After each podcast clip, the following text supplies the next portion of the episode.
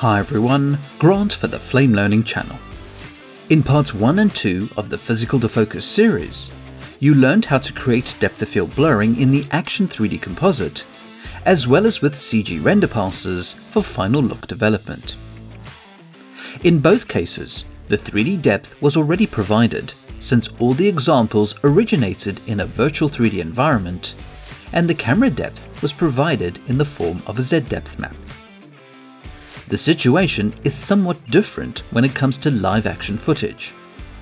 Unless the shooting camera is able to capture the depth of the scene, normally no depth information is provided. So in order to use physical defocus with live action material in Flame, you can use machine learning to analyze the shot and produce the required Z-depth information. You can follow along with this video by downloading the media. The download link is available in the YouTube description or type the link displayed on screen. So here you have a shot in a sequence that you would like to add depth of field blurring. The shot could already have some blurring that you'd like to enhance, or none at all like this one. In order to use physical defocus, you could work in batch or batch effects like the previous videos. However, physical defocus is also available in the effects environment for quick and easy access via the timeline. Ensure the shot is selected and switch to the effects environment. Now I'm using a 2-up view with the manager, but you can use any viewport configuration that works for you. Now the first step to using physical defocus is to generate the depth map using machine learning. The fastest way to do this is to select the surface object and add a Z-depth map using the context menu. To enable machine learning, go to the Z-depths controls and change the depth setting to global analysis. The Z-depth map is produced, and if you want to view it, hover over the viewport and press F8 for the selected object view. So this depth map has been generated via machine learning. To use this with physical defocus, you could apply the shader to the camera, a selective, or an image object. Every option will work the same, but your creative choices may vary depending on which route you take. For example, applying any shader to the camera will affect the whole frame. However, applying any shader to a selective can also affect the entire frame, but you can limit the effect of the shader using the selective tools, which includes mattes, keyers, masks, and 3D data.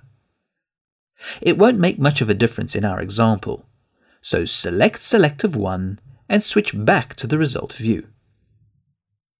Now currently, I'd like to point out that the Z-depth map is not currently limiting the selective because you have not enabled it within the 3D AOV controls.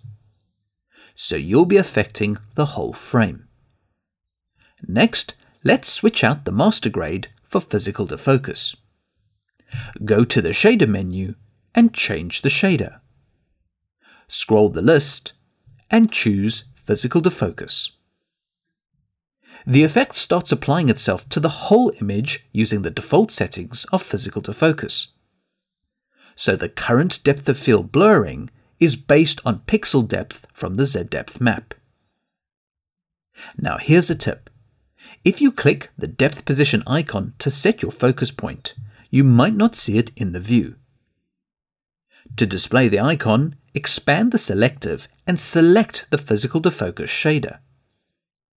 As soon as you do this, the depth position icon appears in the view and you can gesturally move it around. To control the depth of field, you can define a focus range, increase the near-far defocusing, and decrease the speed of the near-far min-max. If you need to check the Z depth being used for the physical defocus, just toggle the viewing mode. To check the slices for the defocusing, switch the viewing mode again and choose the slicing menu.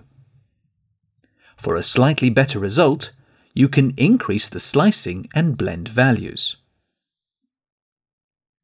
When you go back to the focus controls and look at the result, the depth of field blurring should be working quite well. Now reposition the depth position icon and you can very easily change the focus point of the depth of field blurring. So this is something that you can do very quick and easy without having to build any node trees or flow graphs. The other benefit of working at the timeline level is if you had multiple shots in the sequence requiring the same depth of field blurring, you can simply drag the effect from one shot to another using the storyboard or from the Explorer if the effect is saved as a timeline effects setup. In the second segment, you can reposition the icon to finish the shot. So all these processes are quick to apply and hopefully eliminate the need for too much unnecessary rotoscoping. Just remember that when it comes to machine learning, the Z-depth analysis may not work for every shot. Machine learning is based on how the analysis model has been trained. And once you understand what conditions it works best with, the results should become more predictable under similar conditions. So it is very possible to produce a reasonably good Z-depth map, and with that, you'll be able to add depth of field blurring using physical defocus. In the upcoming videos, we'll start focusing on some of the finer details to help you get the best out of physical defocus. Don't forget to check out the other features, workflows, and enhancements to Flame 2021. Comments, feedback, and suggestions are always welcome and appreciated. Please subscribe to the Flame Learning channel for future videos, and thanks for watching.